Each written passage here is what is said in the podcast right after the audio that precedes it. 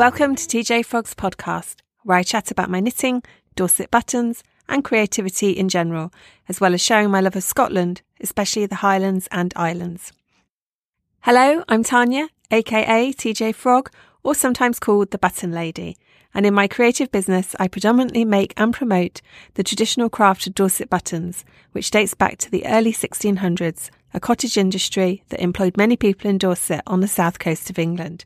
Brought up in Dorset, I now live on the Isle of Skye, and wherever you may be in the world, welcome and thank you for joining me for my twenty-seventh episode, Dreich January.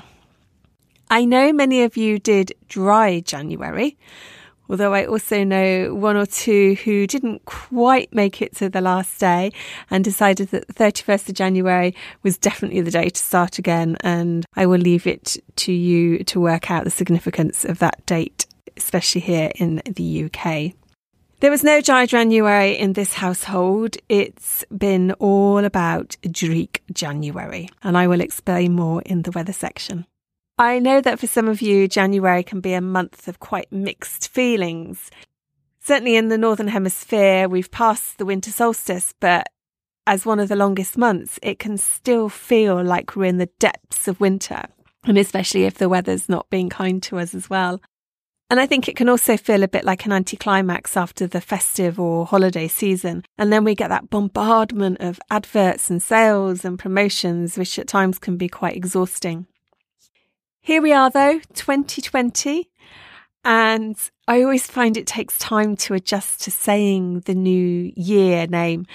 Of course, when we used to write lots of cheques, it was always uh, remembering to write the new year on the cheque. I do like though looking at that twenty twenty, that repeat of the two numbers, and saying it as well seems to have this sort of extra energy and impact to it. Talking of energy and impact, I ended twenty nineteen talking about habits and getting rid of ones that I wasn't quite so happy with and trying to embed new ones. And for me, this is predominantly around exercise, because I know that when I exercise regularly, I feel better mentally and physically. And I've started off well, and I think that's partly why January has passed me by so quickly. I was already going to a Pilates class just down the road here, which started sort of in the latter part of last year. And I found it really beneficial, especially for my posture, which sometimes suffers from the amount of time I spend sitting over a desk. And I also found it a really relaxing way to start the day. And I missed it over Christmas when it wasn't on. I've also started a beginner's boot camp, which takes place outside. Yeah, I, I've surprised myself with this. I wasn't sure I would like it because I used to do all that sort of training when I was in the services, and it wasn't my favourite. And it's a long time since I've done squats or anything like that, but it's actually really helped me and get back into running. It's a good bunch of people. It's early in the morning, outside in the forest, which I love. Really taken to this and looking forward to seeing how I get on with that. I also went to a Highland Hustle class, which is the first one I've ever been to. I only heard about this last year, I think it was, and it's a workout which is based on Scottish Highland dancing. It's quite a high energy workout. Lots of turning, moving around, jumping up and down. Uh, possibly not my, yeah, not the thing I would necessarily put top on my list to do. I'm not really into sort of lots of jumping, but I definitely will go back to it. Um, and I'll add a link to their website in my show notes for you to have a look at it. It's very interesting. We've also been doing some walks as well, and I found actually writing them down in the diary, planning what walks I'm going to do, is helping me to commit to that. There's still a little bit of bedding down to do, trying to get a little bit more regular with the walking. The classes, though, are really helping, and I'm certainly feeling the benefits from it already. And yes, we have gone out walking in the dark just to get exercise, even though we don't get to see the wonderful views around us. I have another habit I've come up with, which I haven't started yet, but it's something I want to build on. And that's actually listening to and watching podcasts on a more regular basis. I tend to be quite a binge listener or watcher, and I know that there's Nothing wrong with that at all. Nothing. It's just I'd like to catch up with people on a more regular basis. I've signed up to some platforms. I've subscribed to some feeds. It's just building them into my week when I can take them in alongside my work versus my what I call social knitting time. I haven't quite worked out the process for that. I'm still working on that one. Or, as sometimes we have to do, we just have to accept things as they are. And I might have to accept that being a podcast binger is what I am. And on this note, uh, which I do have to smile and chuckle about, I've recently binge listened to Caithness Craft Collective podcast, Louise Hunt. And Louise is still smiling at me and getting her followers to smile at me too. Louise says, I'm someone if you me, I'm always smiling and you want to smile at me. And I just find it amazing how we perceive ourselves differently to how others perceive us.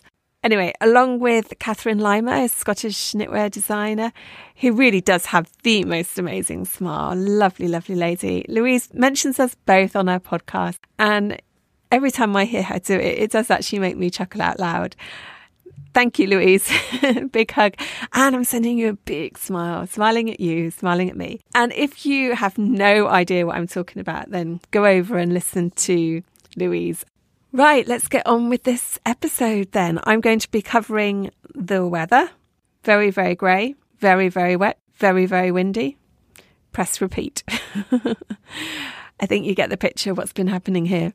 Making. Last month I started a crochet project and this month I finished it, and I've cast on two knitting projects.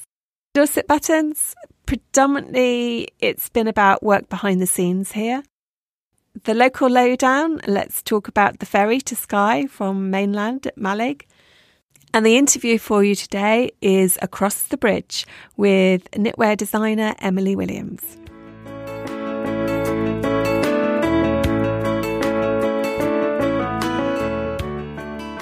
The weather. Last episode, I signed off just as we were about to head off on our campervan New Year's Eve outing. The last day of twenty nineteen started beautifully. The sunrise lit up the sky in all these pastel colours, pale blues, yellows, oranges, and it was crystal clear, so calm. We went out in the afternoon. We found ourselves a spot on Skye where we were going to stay out for the night, and we were the only ones there. It was stunning. We watched the sheep come down to feed off the seaweed on the shoreline, and we watched the sunset. All this wispy cloud started to gradually come in, and it was just all lit red by the setting sun. It was a very calm and relaxing end to twenty nineteen. The wind did get up overnight and funneled down the head of the loch and whistled around the, the van. So a little bit of a dis- disturbed night's sleep. And we woke up to the first day of twenty twenty, what is otherwise known as a Dreich Day. Isn't that a great word? One of those that you can really put emphasis into. Although please remember, this is a Scottish word and I am not Scottish, so I'm probably not doing it full justice. I know many of you will be familiar with the word, but for those of you who aren't, what does Dreich actually mean? I looked it up in the Scottish National Dictionary, which I also found quite interesting because they broke it down into records prior to seventeen hundred and records post seventeen hundred. The description prior to seventeen hundred is described as the older Scottish tongue. Its basic meaning is extensive, lasting, tedious, tiresome, slow, and it kind of developed to being drawn out, protracted. And when we know about it relating to an adjective describing the weather, it's kind of gloomy, bleak, and again, just that whole kind of drawn out, dull. I've certainly grown up knowing this word being used to describe wet, miserable, grey weather days that just go on and on and on. And so when you think of the basic meaning, that actually lends itself to it well. And days like this, Dreich days, do tend to just be persistent. You know, the, the weather sets in and it just doesn't really tra- change. It is grey, gloomy, wet. Scottish Book Trust, who had a celebration of reading and writing at their Book Week Scotland at the back end of November, launched an iconic Scottish word vote, and Dreich came out top. And it's not the first time. Apparently it was also voted as the favourite Scots word in twenty thirteen as part of a poll for um, YouGov for Burns Night. That's what Dreich January has been all about for me. It has been persistently wet, grey, rain, wind, relentless. We had Storm Brendan here in the U K in January. Although, as I've mentioned, you know, we we have many other storms that are not part of the classification system that we now have. And many of those storms also outweigh the named storms that we do experience. We had a brief interlude of a couple of snowy days, which brought colder temperatures and sunnier, calmer days. And to be honest, bring those days back. I love that far, far more. Yes, with the wind and the rain, it's milder, uh, but bring me the cold and snow any day. The fields around here are totally sodden.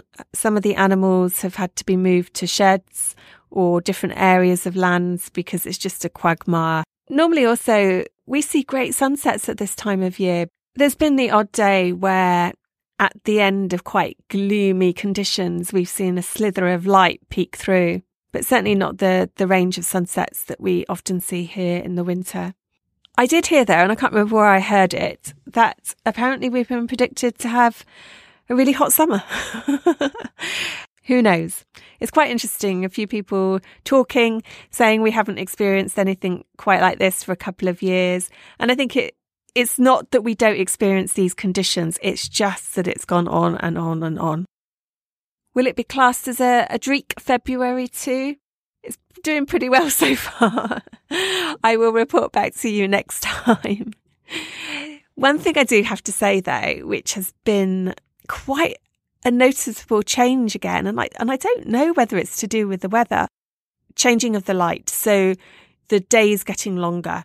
Prior to Christmas, we were dark at four o'clock.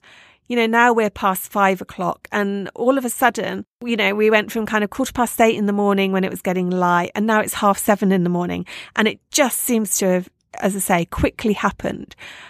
So things are, are on the up and we will await and see what the, the next month or so brings before we can properly say that we've uh, passed the winter months.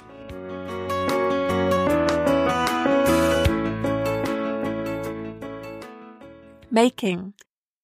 I'm going to say very quietly that my shoulder is getting better.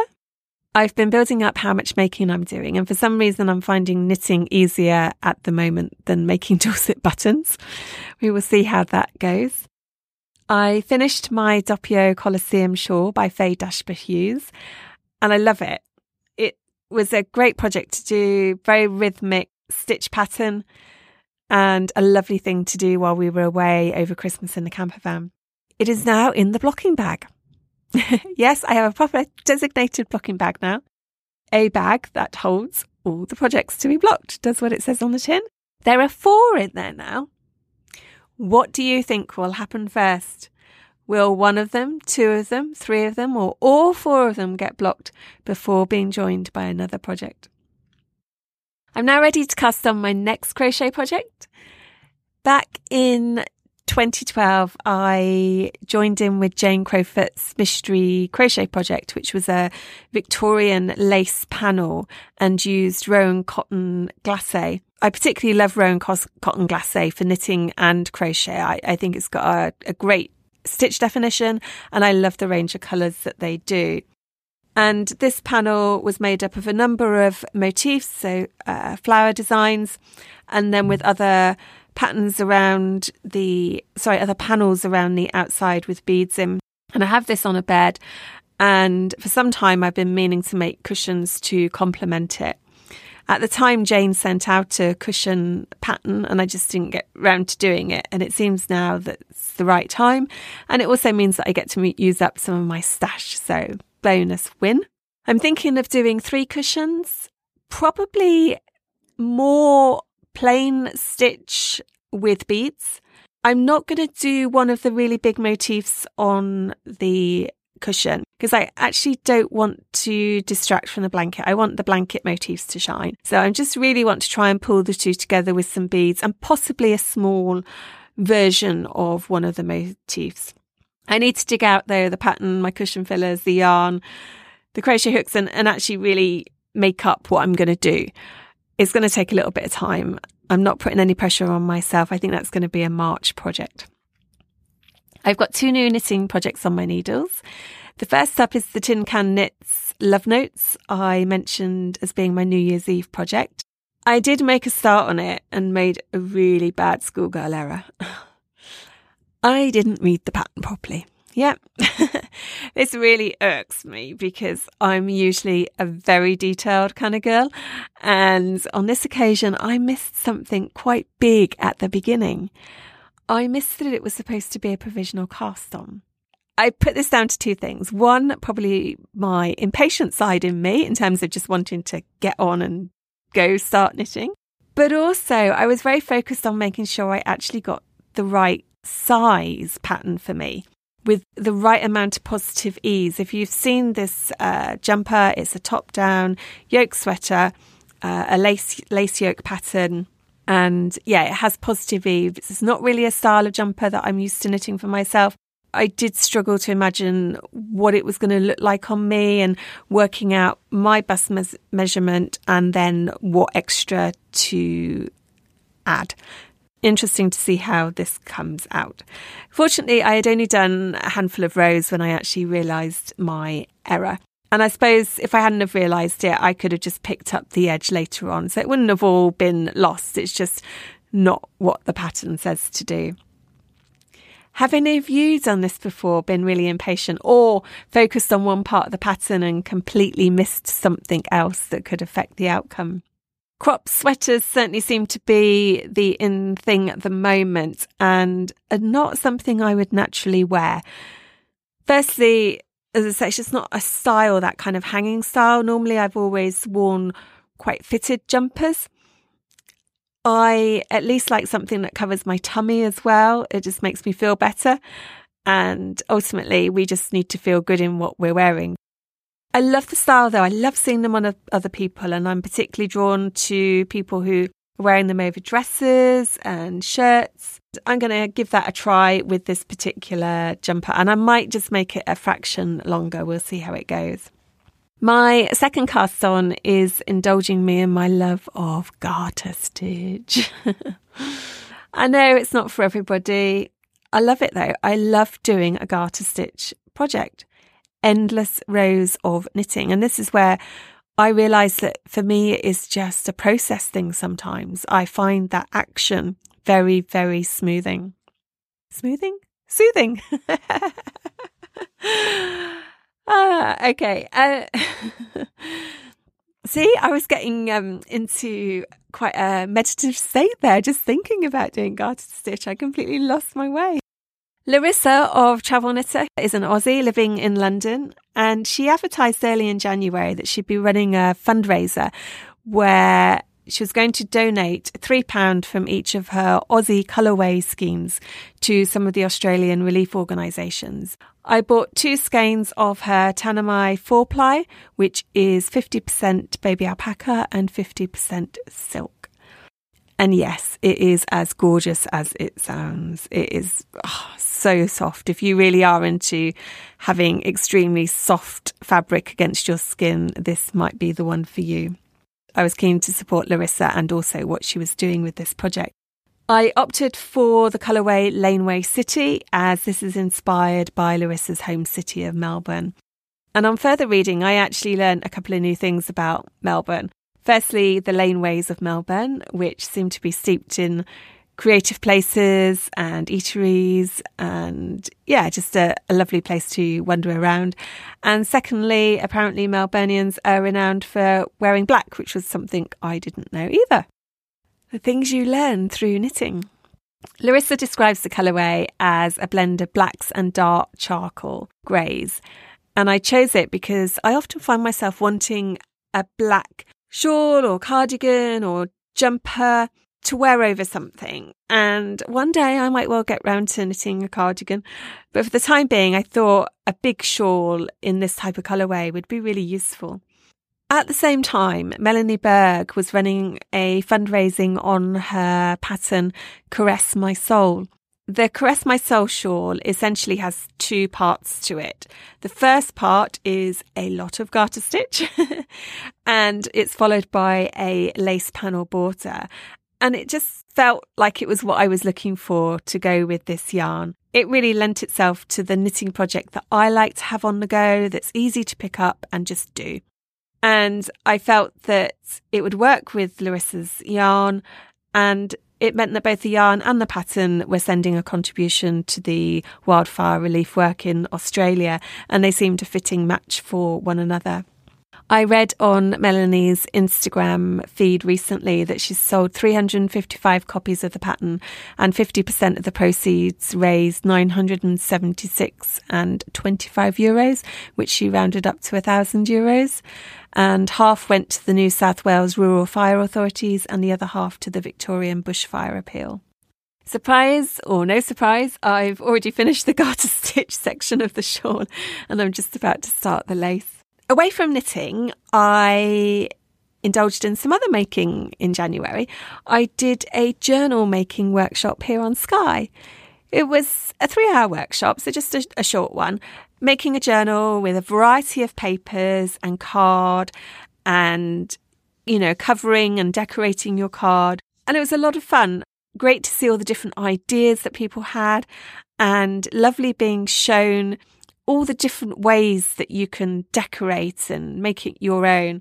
I rarely explore other crafts these days, primarily because I'm always a little bit wary of getting drawn into a new hobby too deeply when I already have other hobbies that I don't necessarily spend the time on that I want to. It did remind me, though, that it's good to step away and dip into trying other things, so I'm going to be keeping my eye out to see what other crafting workshops come up. That's where I'm at with my personal making at the moment, although for some time now I've had my eye on a couple of designs by Jimmy Knits. The first is Aggregate Wrap, and this is a two-colour arrowhead-shaped wrap, and I'm thinking of using my own T J Frog Dorset horn in the purple and green for this, because I think it would make a nice contrast in the design pattern. And I also love the Capel Cross cardigan by Jimmy Knits, which is a yoke cardigan with a lattice work of crosses um, as as the yoke. Uh, yeah, that's me looking ahead to uh, future projects. Finally, in this section, something I want to bring to your attention is a research project that is happening at the moment into the therapeutic benefits of knitting and crochet. Doctor Etienne B. Rush of the School of Psychology and Clinical Language Sciences at the University of Reading is leading the project along with uh, expert assistance by Betson Corkill, whose work in therapeutic knitting is well known. They are looking at exploring the psychological effects from knitting and crochet, and the survey is called Science Not Fluff. It takes approximately ten minutes or so to do. And I think so far they've had over five thousand people complete it. You don't have to live in the U K to, to do it. Lorna Hamilton-Brown and Felicity Ford both have links to the survey on their Instagram accounts, as they're creating a knitted artwork piece to support the project. And I will also try and put a link in my show notes to this if you think it's something you would like to take part in. Dorset buttons.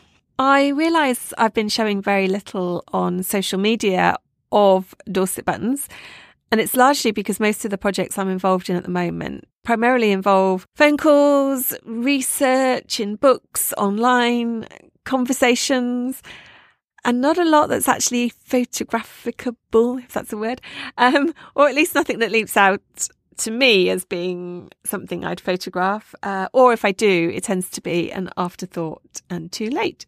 What I can tell you, though, is that dye samples came back from the dyers. So I now have seven colours, which all work together well for one of my new yarns. And I'm very excited about this, although I can't tell you much more at the moment. Uh, although I do hope that it's going to arrive with me later this month. I've also decided on five colours for one of the new breeds that I'm bringing to my collection.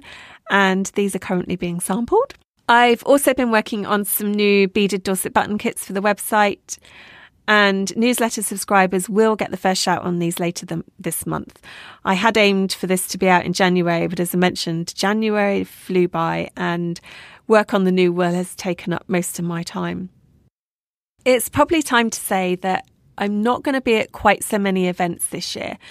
Last year was tough in many ways, and I said last time that I felt I probably should have pulled out of some of the shows to give myself some time to recover from the beginning of the year. I also found that some of the products I'd planned didn't quite make it, and they continued to be shelved as the year went on because I was on the treadmill of getting ready for the next show. And I decided last autumn that I really wanted to cut back at the beginning of this year so I could catch up on those products, and that's what's happening at the moment. If you're always preparing to go to a show, it can be quite up, quite hard to keep up the new production line. For the first half of this year, then, you'll probably find me primarily at home, continuing to work to get back on track, and later in the year, I will be more out and about. In the next two or three months, and as the year progresses, you will see these projects realised. In the meantime, I have a short break coming up with my T J Frog staff.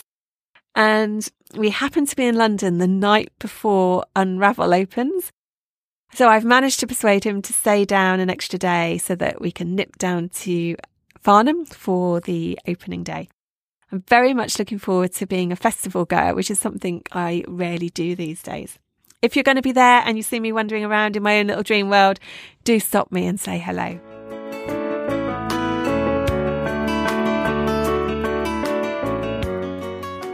On to the Skye focus, starting with the local lowdown. Ferries to Skye from Mallaig. When we first bought our house, there was an excellent ferry service across the Sound of Slate to and from the mainland.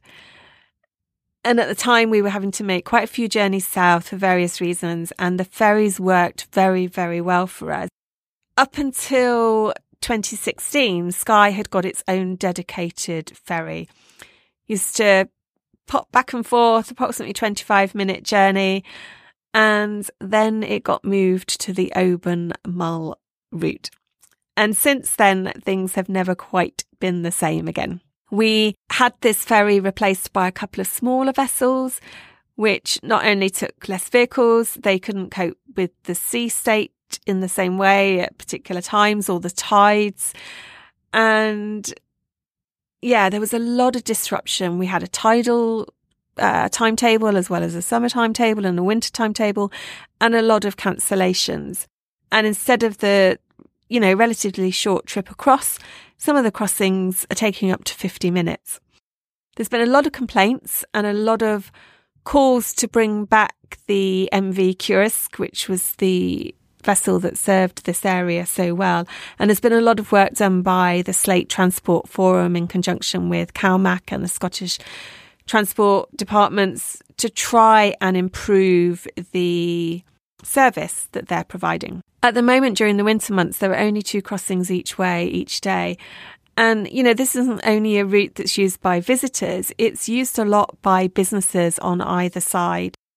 There have been some developments from the work that's been done, and from the second of March, there's going to be an increase in the programme to six, and on some days, seven crossings a day. Hopefully, if you are visiting the area at all, you might consider coming onto Skye this way. If you've not done it, the route from Fort William to Mallaig is beautiful. You take in the historic Glenfinnan monument, and the road to the Isles is spectacular. And if you've got time, you can detour on the coastal bit, taking an Arisaig and Mora beaches, which look out onto the Western Isles. It, it's just a spectacular route. The message we've been given is use it or lose it. Lastly then, today's interview and talking about going across waterways, this time I went across the bridge and in fact, strictly speaking, across two bridges to Inverness for this interview. Firstly, the Skye Bridge and then the Keswick Bridge. And I went to see Emily Williams.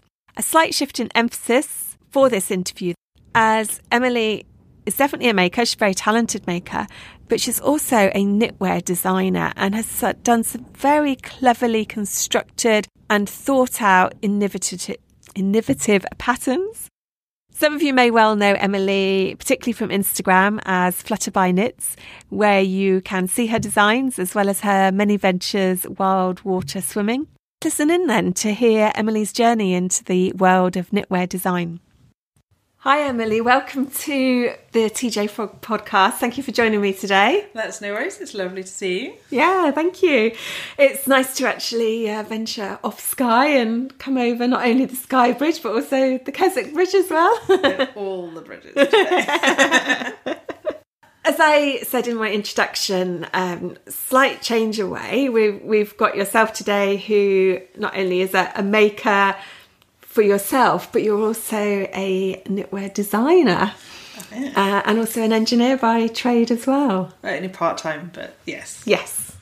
Take us back then to to the beginning. How did the making and creating start? Was that something as a child? Or? Yeah, so I guess my child, my parents, uh, I was brought up quite unusual lifestyle. My parents were self-sufficient. Right. And so I've lived the John Seymour experiment, okay. Self-sufficiency handbook.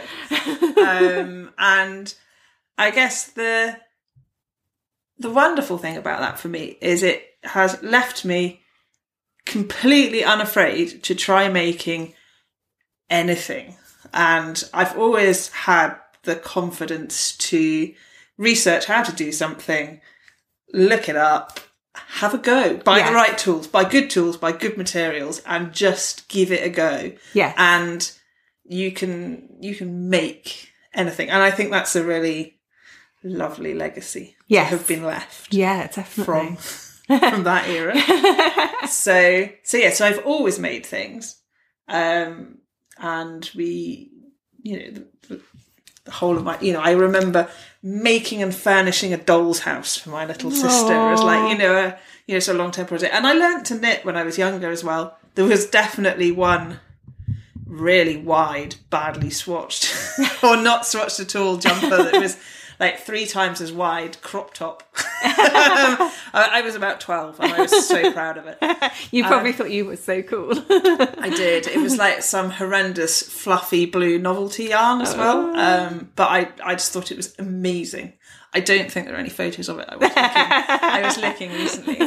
Um, and then I guess I had a bit of a break from all that when I went to uni. I did civil engineering at university and got really involved in outdoor stuff, like lots of walking, lots of climbing, going to cycling, all of this stuff which I'd never really done before then.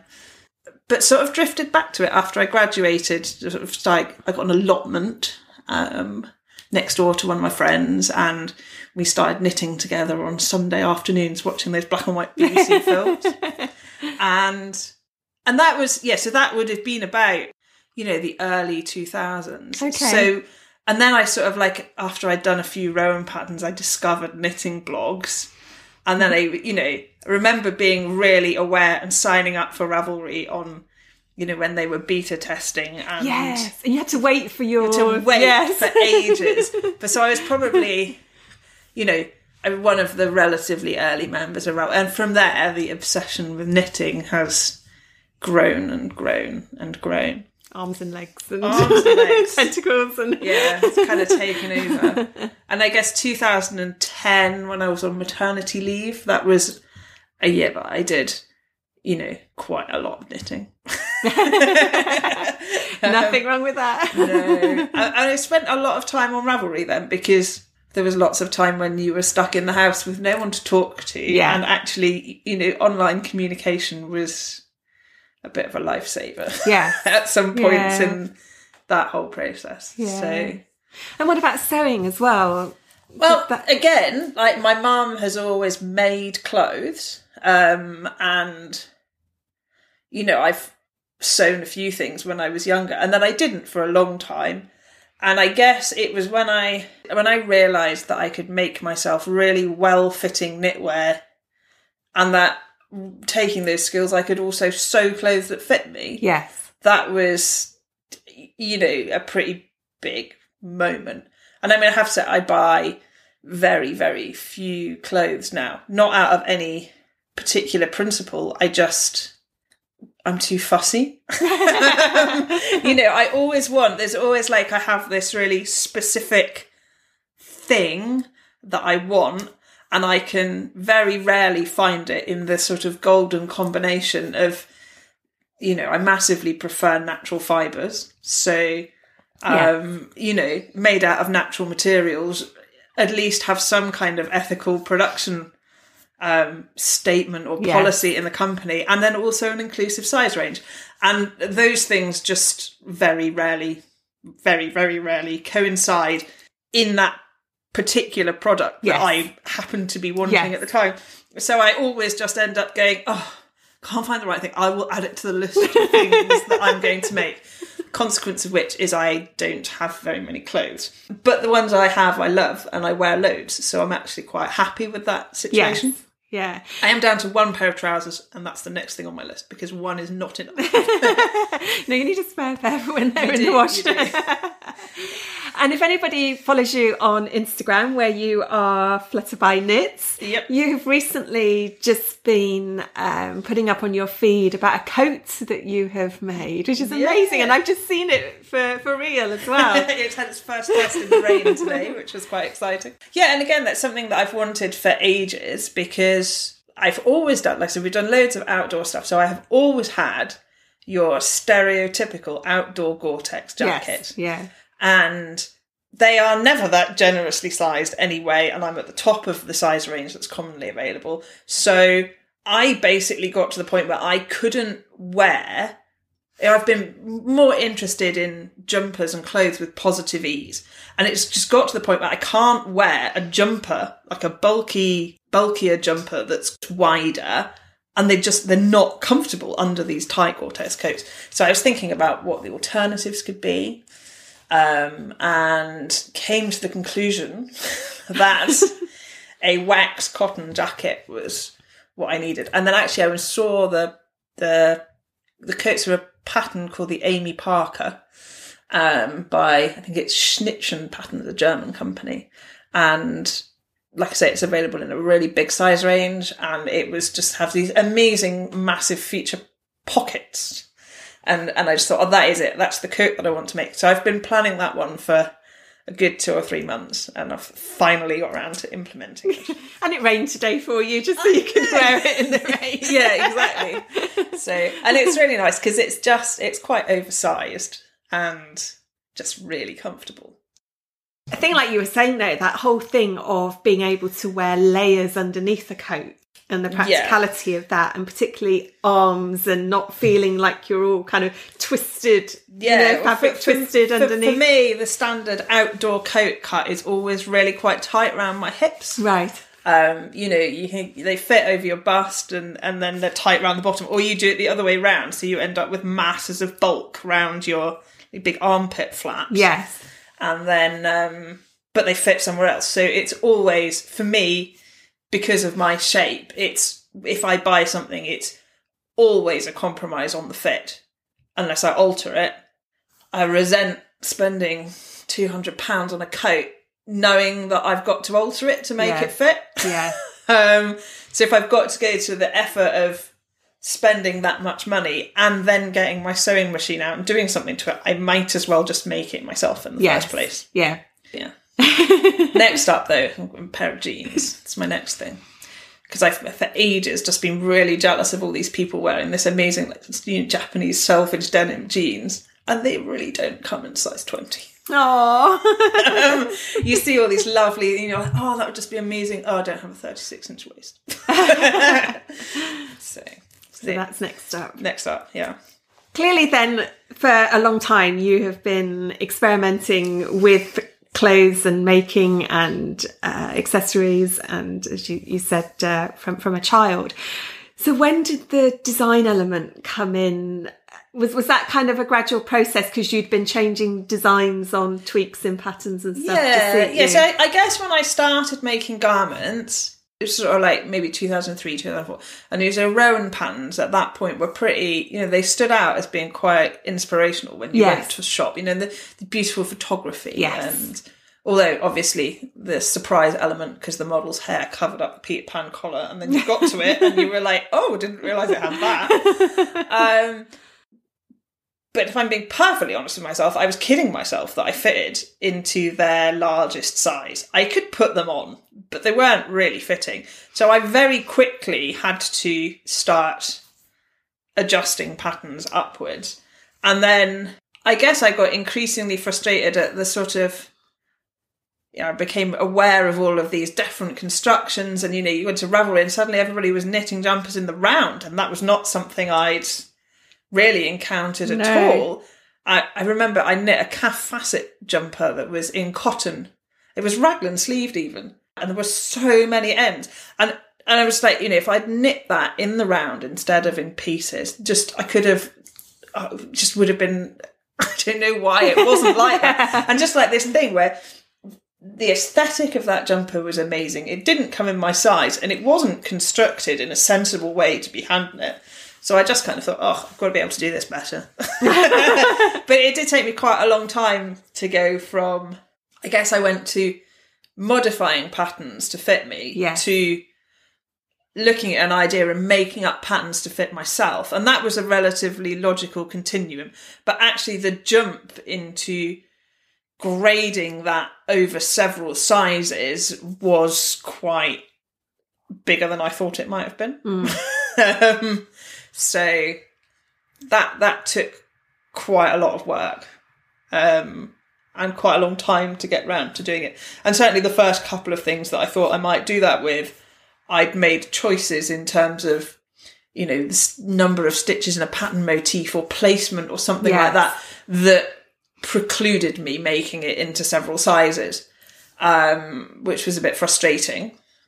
I mean, I still ended up wearing the jumpers because they were great for me. Yes. They just... Um, so once I got to the point where I could at least have a stab at grading it before I started the sample was when I really started going further with the designing. Yeah. And that's, like I say, I mean, it's still building up, but it's it's really satisfying thing to do. You've got some fantastic designs as well that have come out. Thank you.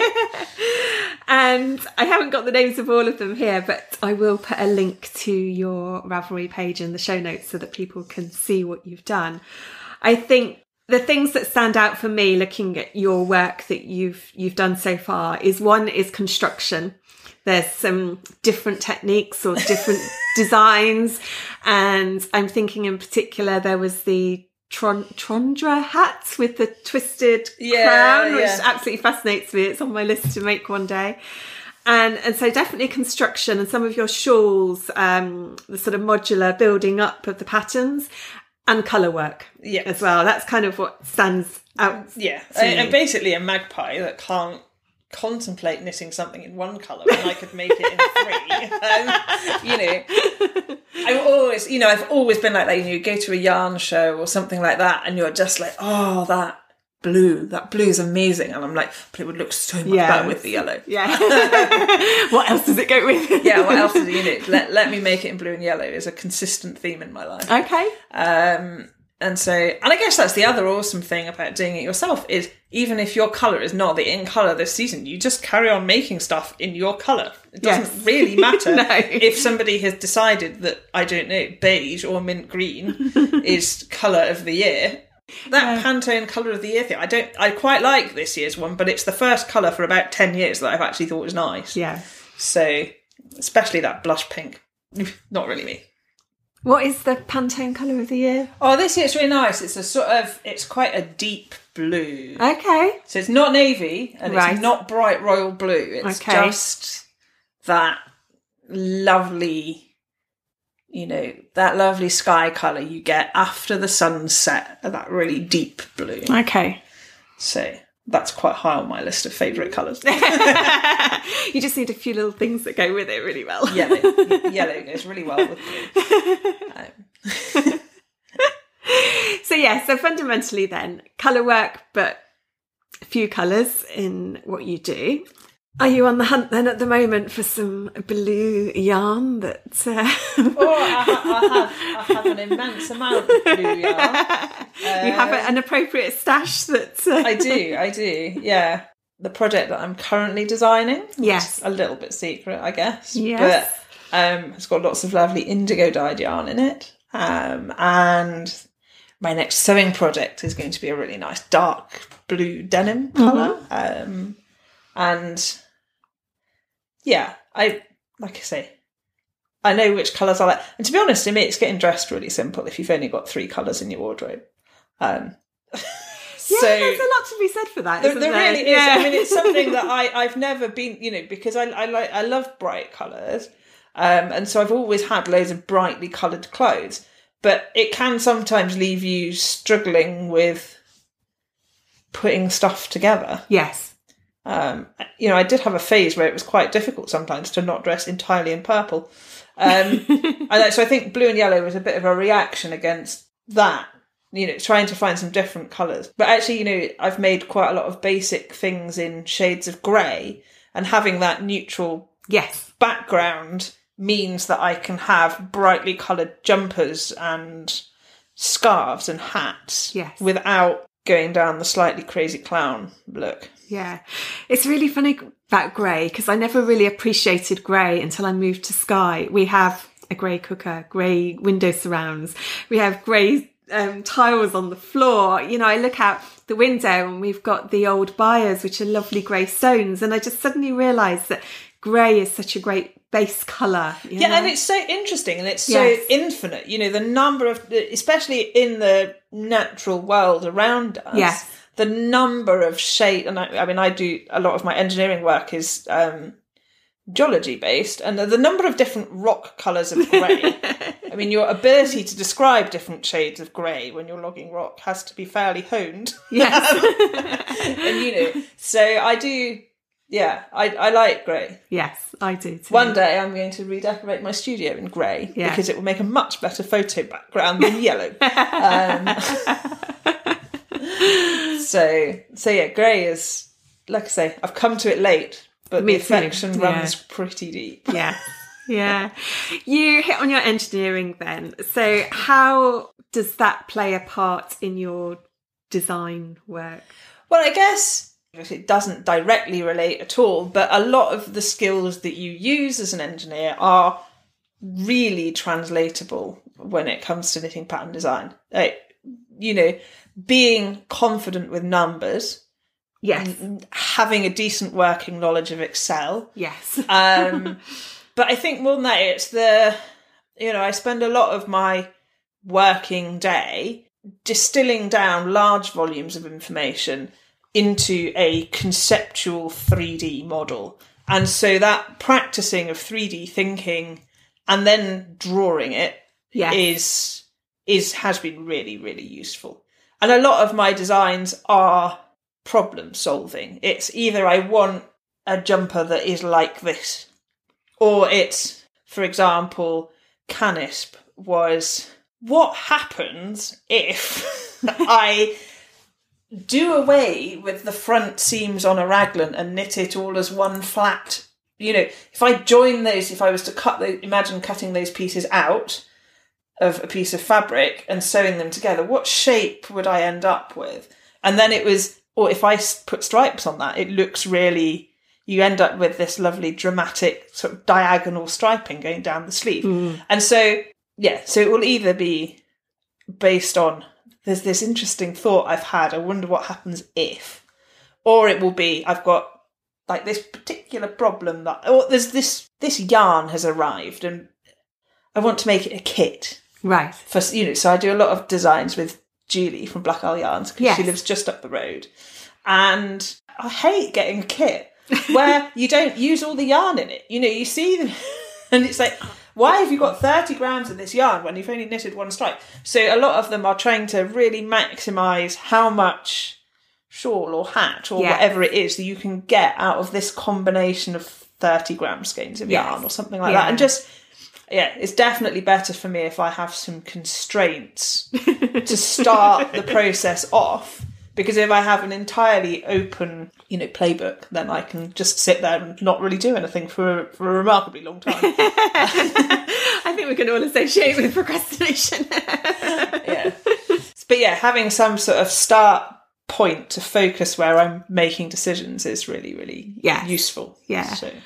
I think as well, you picked up on some really key skills there as a, a knitwear designer. You talked about, you know, maths and sums and using Excel spreadsheets and, and also being able to visualize something that you're putting onto a flat screen or a flat bit of graph paper and and see it come to life in a three D shape. And that is a skill, you know, it can be learnt, but it's uh yeah it's, it's definitely it's, hard, it's like it? I I'm a firm believer in, you know, everybody has their tendency, yes, but I firmly believe that you can just learn skills if you try hard enough. Yes. You know, yeah. there will always be things that you prefer doing definitely. To other things, and you will often be better at those things because you don't mind doing them more often. Yes, yeah. Uh, um, yeah. But yeah, you know, I, I, I've always loved maths. Yeah. It's my favourite thing at school. So yes. um, that's really quite useful. Yeah. And you mentioned about grading, and I know there's quite a lot of conversations going on online at the moment around sizing in knitwear design. And I, I was trying to think, um, I think I'm going back to twenty twelve. I did a one-day course around sizing, grading, um, some pattern design. At the time, I, I had only been knitting again for a couple of years, so it, I was quite out of my depth, you know. uh, and I was astonished, actually, at what goes into it. You know, I was... Uh, yeah. Uh, but that's not to say it's not achievable. It was just, it was an eye-opener to me. And I think um, I've also learnt something from you quite recently, that there's something called the A S T M standards. Yeah, and... and- So that's just, I mean, A S T M is, you know, it's something I come across at work. It's the American equivalent of the British Standards Institute. Right. So they have standards that cover an immense amount of things, but they also have clothing sizing standards. Okay. You know, there, there are several of them. You know, there's the misses, and then there's the plus women, and then, which are the two that I work with the most. But there's also children's and men's and, you know, there's I think there's a plus size men's standard unit. There's several of them, and they're not cheap, but they are very, very comprehensive. Right. Um, so compared to, uh, you know, size tables that you would see, like, I mean, the C Y C standards are often quoted, and the, to be frank, there just aren't enough dimensions in those tables to be able to grade knitwear. Mm-hmm. So, yeah, the A S T M standards are the ones that I use the most. Right. Yeah, they're just, they're great. One day I mean to have a plan that I haven't implemented. I'm going to put them all into a big spreadsheet and do a little linear regression on all the graphs and plot them all out so I can interpolate between the sizes that are in there more accurately. But at the moment, I just eyeball it. Between sizes. Because, you know, they don't they're not they're not there in they're in size zero zero zero zero zero you know Got you. What, you know two four six eight, and so it's not they're not they don't come in the nice two or three inch yes intervals that you're used to seeing in in the knitwear yes. design. Yeah. Although actually, I mean, I have to say that I would be very reluctant to say I'm always going to do these. You know, this is my set of standards, and, and they're going to all be the same, because quite often the size, the finished size of your jumper is dictated by, you know, if you're doing Fair Isle, it's yes. dictated by the twenty-four stitch jump between pattern repeats. Yes. So I, I always base my sizes off that, but I then my size, you know, my sizes are not the same for each jumper because each one has a slightly different um, constraint on it. Yes. So. And also I take it probably um, style as well. Yeah. In terms of, is it got shaping or is it one to be worn with negative ease, positive ease, you know, yeah, short, yeah. long, different yeah, exactly. options. You know, I, I use those standards as a base every time, but, you know, some patterns might have, I don't know, six and a half inch interval between bust sizes because it's oversized and it's a fair isle design with a big pattern repeat. Yes. If it's something that's a little bit plainer with more stocking stitch and that's closely fitting, then it's obviously appropriate to have more sizes so that people can get that close fit. Yes. And I think one of the things that I've learned along the way as a knitter, I'm not a huge garment knitter. I, I love doing accessories, probably because you can get them done quite quickly. I think maybe I that's... Think you need to work you know. on the garments, that's where... You know. But I, I admire garments so much, but I, I also know, um, just from my own shape, that I need to improve my own adjustment skills. You were talking right at the beginning of the podcast about, you know, as you learned as you were growing up about changing different parts to suit you better. Yeah. And I know that I have to maybe work on improving sort of darts around the bust area so that the yoke sits in the right place, you know. Yeah. And, I, and I never knew that when I first started. I just naively went, oh yeah, that's my size and knit. And, you know, it's so Yeah, much no, so I think there that. is there is an immense amount of skill to be learnt in, I guess, an awareness and also, I guess, an acceptance of your own body. Yeah. And saying, like, for example, I mean, I, I've got a forty-six inch bust. But I also know that if I was to pick up a sewing pattern, go size, whatever it is, fits a forty-six inch bust, it wouldn't fit me. Mm. Because what I need to do is go down a size or maybe even two sizes and then do a full bust adjustment. Yeah. Because I've got, you know, relatively, my arms will fit a size down better and my shoulders, but I've got a big bust. So I need to make that adjustment. And I also know that I'm almost always going to need to do some kind of sway back adjustment. But now that I know that, I can, and I've done a few, I can pretty much make those adjustments before I've even cut the pattern out and test them. And most of the time, I will be fairly in the right ballpark. Right. Enough that I don't have to redo everything. Okay. Um, and so... I think there's sometimes been a mismatch in people's expectations.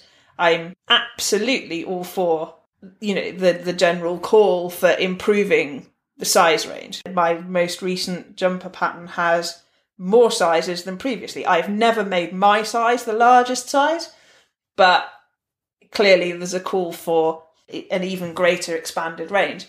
And and I think that's brilliant because, but people still need to know what adjustments they need to make to fit their specific body shape. Yes. Because the diversity in body shape within a size range, yes, you know, within a particular bust size is massive. Yes.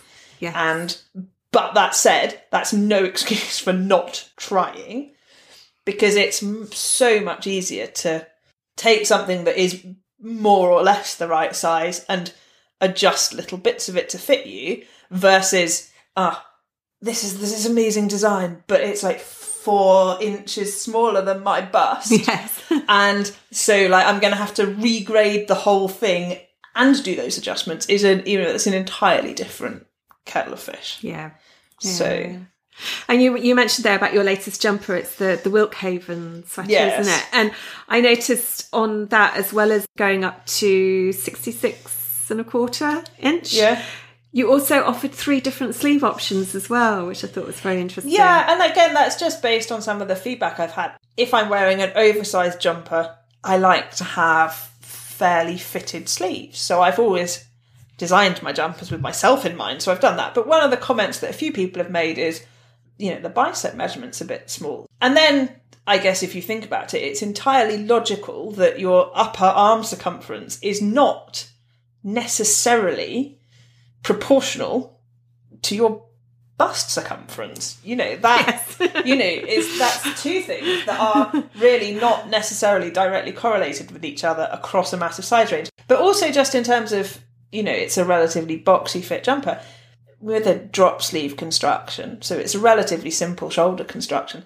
Can I make that fit a range of sleeve sizes? Because it would mean that if someone wants to have a closer fit jumper, they'll need the bigger sleeves.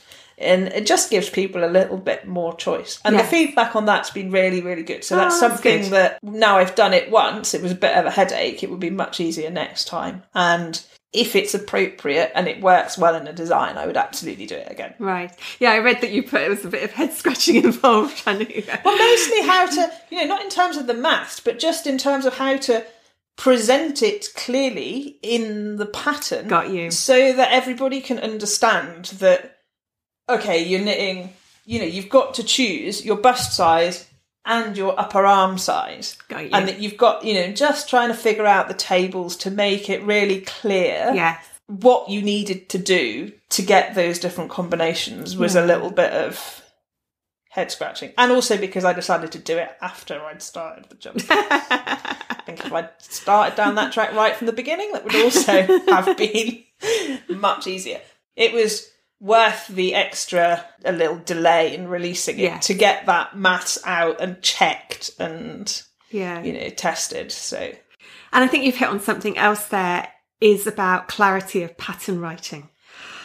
Yeah. So again, this is something where people have personal prefer- preferences, and my preference is always for a concise pattern. Right.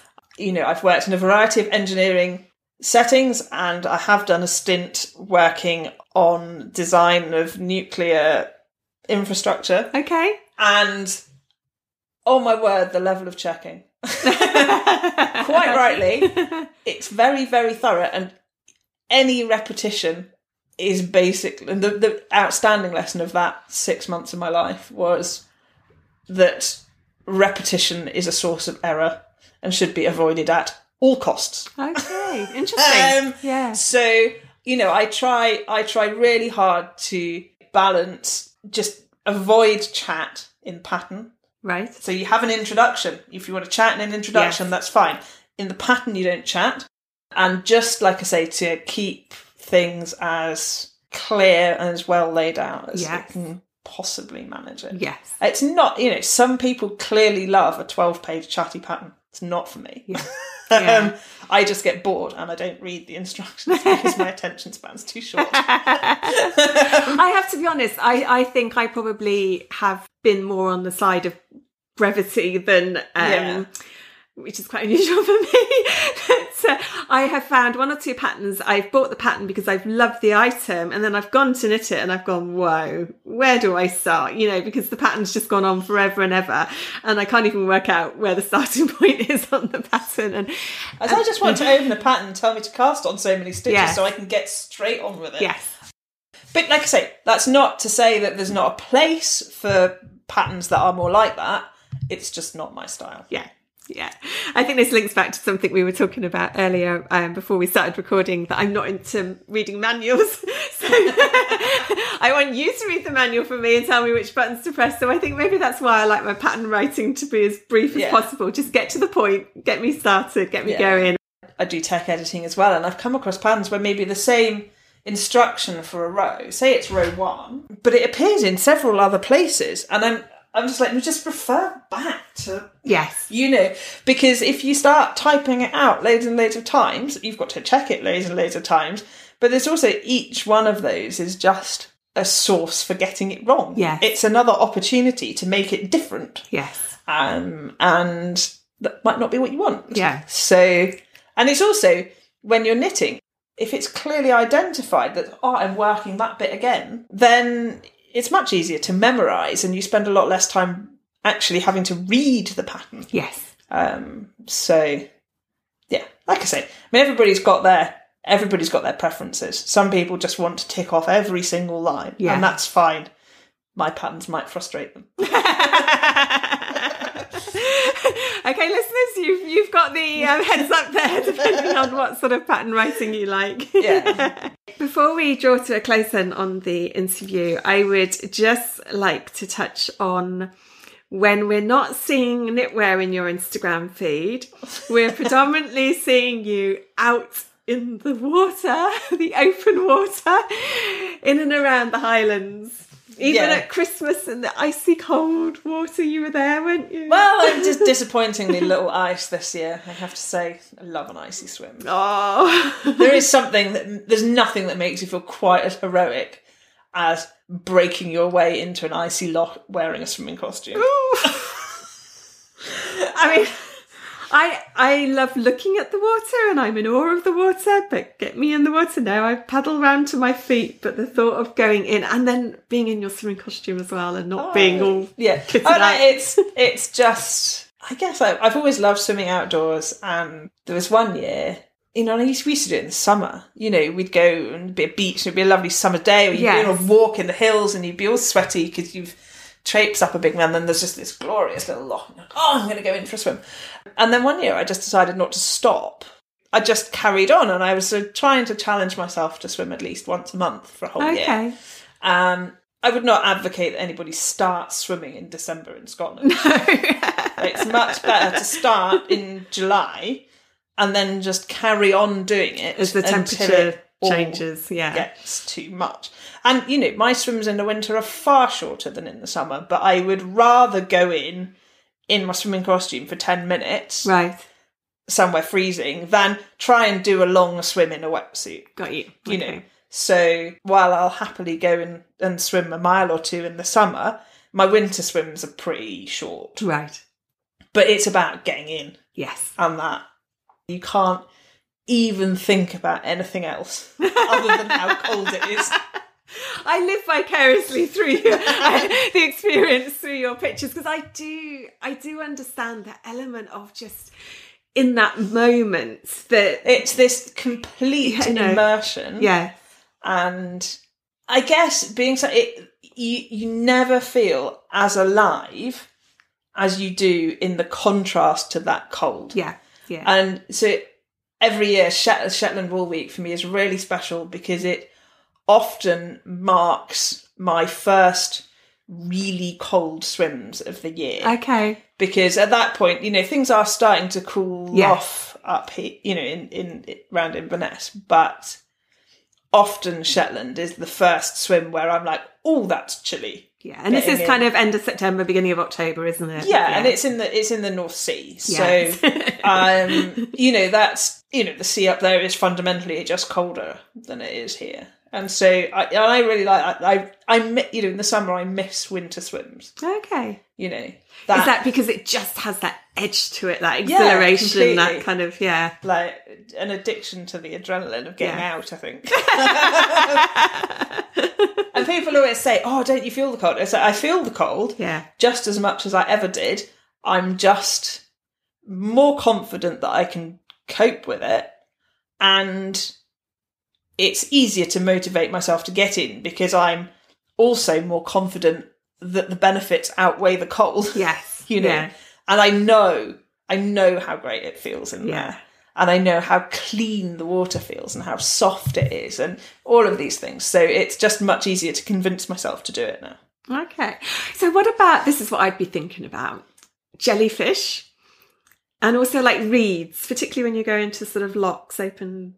Well, so I, I, I will avoid a weedy loch. Okay. I'm not a yeah. big fan of a weedy swim, I have to say. Yeah, sort of things um, around your legs. You know. To be honest, though, a lot, a lot of the places round here are, I guess, a lot of the lochs are not at their absolute natural level. Okay. So a large majority of them, I would say, have some kind of engineered influence, and that often means that they slope really steeply in to the loch and there's no weeds. Right. And also, I guess, because the water's generally pretty dark.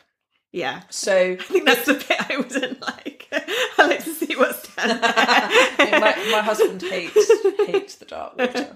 He's kind of quite worried about monsters. Um, but he still comes in anyway, so that's nice. um, but no, that, uh, that the, the dark water doesn't bother me, but Yeah, I don't like the I don't like the weeds. And jellyfish are just a bit annoying. Outside of a Portuguese, the very occasional Portuguese man of war, there's not any jellyfish in Britain that are going to give you a really bad sting. It's uncomfortable. It's like being stung by some pretty hardcore nettles. Okay. Um, and it's not nice, and something I try and avoid. You know, I wouldn't get in, but you know, I've been stung a few times, and it's just uncomfortable. Yeah. I actually have to say that I would quite like to get a long-sleeved top. Okay. Um, just for the summer. Right. Um, but that's quite niche. Nobody seems to have discovered the market for swim leggings yet. Um, Your next project? Yeah. Um, you know, there's, a, there's an increasing amount of amazing swimwear that you can buy or make, but I've bought mine. Um, and... But yeah, there's the swim leggings concept. I think it might be quite a niche product though. Yes, yeah. So, but yeah, something that's not wetsuit but gives you that extra bit of protection if it is jellyfishy would be quite good. Yes, yeah. There is apparently some jellyfish protector spray that you can okay. wear. Okay. I've never tried that though. A bit like suntan cream, but yeah. for jellyfish. Yeah. I'm, I've never tried it. Maybe I will. So when's your next swim planned? Have you got one on the horizon? Well, I kind of need to. I need to get a... I've, got, I've had a few in January, but I need to get February swim underway. Okay. So um, I'd quite like to try and get out this weekend. There's, you know, we're really lucky with the number of places I can go yes. within half an hour's drive of yes. the house. Yes. You know, there's so much choice. Yeah. Last year I wanted to go... swimming in Corrylochen and Lochen, which oh, I did. Yes, yes. So that's the highest loch in Scotland. It's about nine hundred and something metres above sea level. That was amazing. The water was so clear. You kind of look at it and there's all these big boulders on the bottom. And you think, oh, I wonder if it's deep enough. And then you get in and you realise that you can't touch the boulders at all. Um, they just felt like they yeah, were, they just, they looked, looked like they were so close, close. But when you actually get in, they're really, really deep. The year before that, I went. I swam in a cave. That was Ooh. pretty special. That's on Skye, actually. Was it? Yeah. Which one? Uh, Is it down at Elgol? Yeah. Yeah, I know the one. Yes. Yeah. I've not been, but I I, I know where you are. What's the name of the cave now? That's really yes. annoying that I can't remember. But that was amazing. So you have to sort of paddle round yes. a load of rocks to the entrance to the cave, and then you go in the cave and you have to sort of climb up a bit, and then you have to go down a bit, and then you go swimming. And then, of course, there's some random tourists walk in and look at you.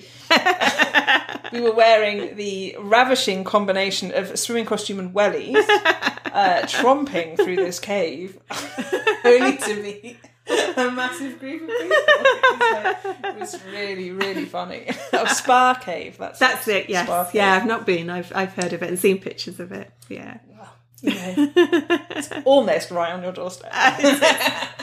Maybe one day. So. Oh, well, thank you so much, Emily. It's been lovely to chat to you.